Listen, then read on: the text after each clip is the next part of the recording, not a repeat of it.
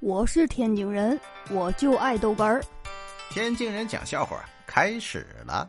哎呀，中午啊，二姐找二哥要钱，二哥借他钱了。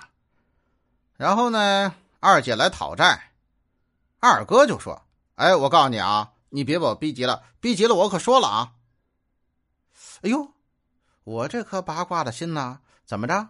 二哥看这意思是掌握了二姐的小把柄。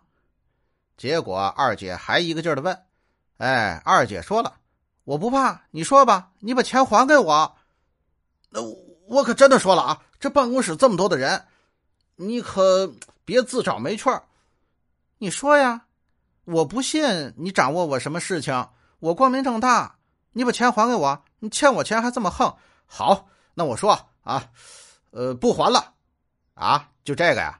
哎呀，哎，散了吧。哎呦我的妈！二哥两口子打架了，住我隔壁呀。哎呦，听他们家孩子那哭啊，哭的撕心裂肺的。我想要不要我我过去劝劝？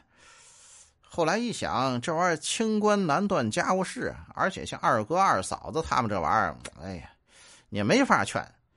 啊，听他们家那孩子，哎呀，他哭啊，还喊了：“爸爸，你不要打妈妈！爸爸，你不要打妈妈！”你你看看啊，啊，大老爷们打女的，呵，我你打不过他的，哼，啊，哎，那我就放心了。哎呦我的妈！